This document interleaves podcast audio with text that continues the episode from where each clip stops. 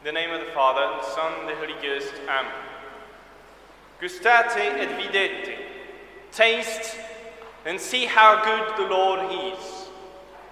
This 14th Sunday after Pentecost used to be called the Providence Sunday because of the Gospel we just read, telling us how the Lord is taking care of His creation and especially of His children, for whom He sacrificed Himself to redeem their sins. Creator of the universe, God looks after us. All the laws are designed to rule everything in good order. As it is God's action and rule, it is perfect. As the act of faith commands us to believe. God rules the world through these laws, and anyone who dares to stand against these is a fool and will lose everything he built sooner or later. These laws were expressly and perfectly designed to rule the creation in a self sufficient way. As we know, unfortunately, our first parents broke this well balanced establishment, choosing to follow the wrong inspiration of the devil. Since that moment, we are constantly struggling between two worlds, two cities, as St. Augustine speaks out in one of his major works. Those two cities, of God and Satan, of heaven and hell, of God and men, are thoroughly mixed on earth. The darkness of the sin and the blindness due to our weakness were in need of a constant and bright light to see through. Looking at our miseries, God sent His only Son to bring us the gospel and reopen the door of paradise with the sacrifice of the cross. Today, we are clearly offered this choice between the two. And St. Paul is depicting for us the actions and fruits of both sides the desires of the flesh, which are not to be followed, and those of the Spirit, which opens the gate to heaven. Redeem the least of the actions and fruits of the flesh should be enough to us to not follow them and practice the virtues. I counted for you the sins of the flesh. St. Paul enumerates 17 and says that there is more. But he only counts 12 fruits of the Spirit. There is an infinite subdivision for the bad and the sin, because the great instigator, Satan, is divided against himself, and division means weakness. But we can clearly enumerate the fruits of the Spirit and number them up to 12 because they participate the unity of God and therefore help us to build our life according to God's will. And with an opposite move, the reading of these 12 fruits seems to make them attractive and lovable. St. Augustine tells us in The City of God that these two worlds of God and Satan are thoroughly mixed upon earth. And most of the time, it's extremely hard to separate them, to follow God's will and avoid Satan's temptation. However, we should not be afraid of the immensity of the tasks expecting us. The call to holiness the Lord is giving and gave to us. The gospel we just read seems to be written for us in those times when the darkness looks like coming too much near to us. We cannot, we cannot serve two masters. Here is a simple rule. And when everything seems to fade and when confusion seems to become the supreme rule, we are blessed with the grace, the grace of the Lord, which illuminates our lives and gives us a straight direction to heaven. We should never lose sight of this ultimate purpose of our life, our participation to the eternal praise of the glory of the Lord. Do not let yourself diverted with worldly things.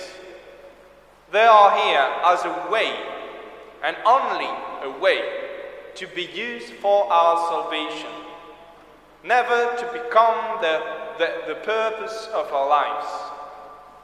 We heard in St. Paul's letter all the virtues to practice and the defect to be avoided.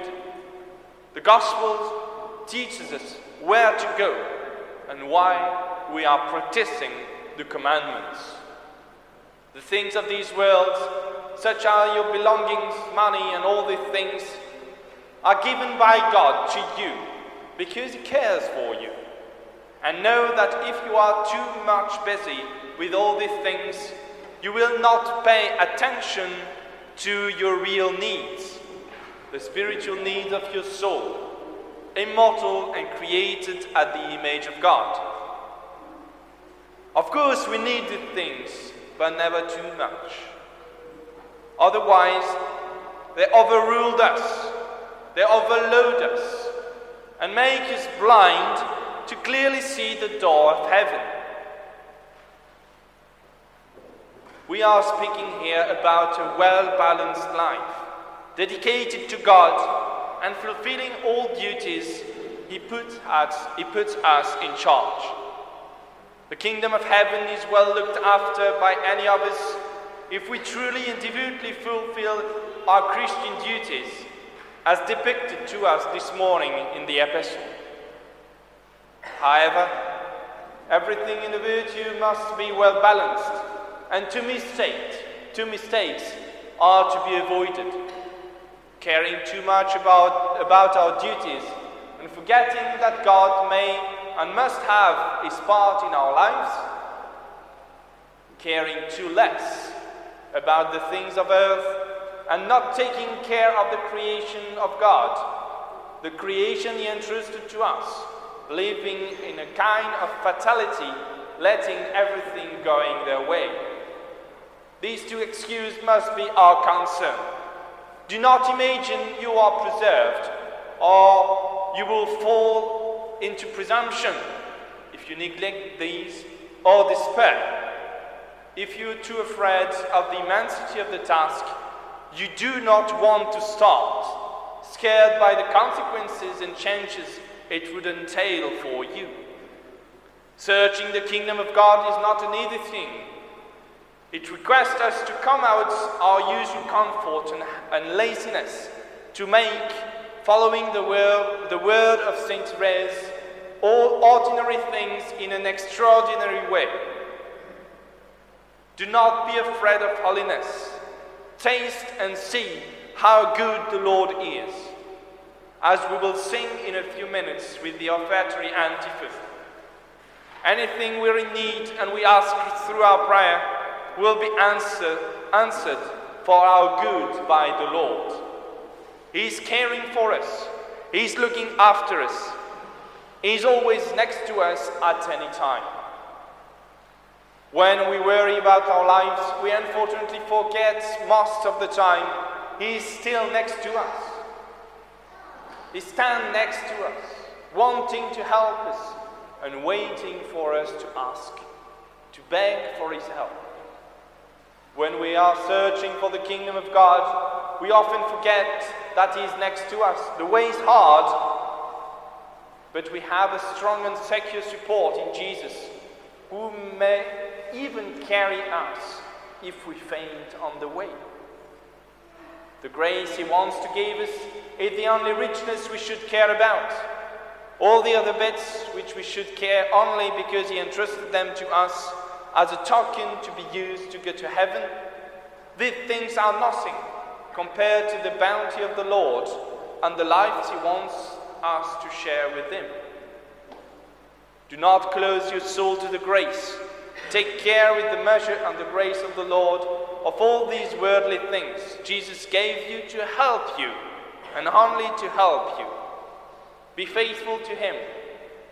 Sometimes for for you to prove your real attachment to Him only. He will request you to give part of your estate of your belongings, but remember, they do not belong to you. They belong to our Creator and Redeemer. If He asks, we must answer promptly, as you always do when we ask Him. Seek first the kingdom of God, and all things shall be given you besides, saith the Lord. Amen. The name of the Father, the Son, and the Holy Ghost. Amen.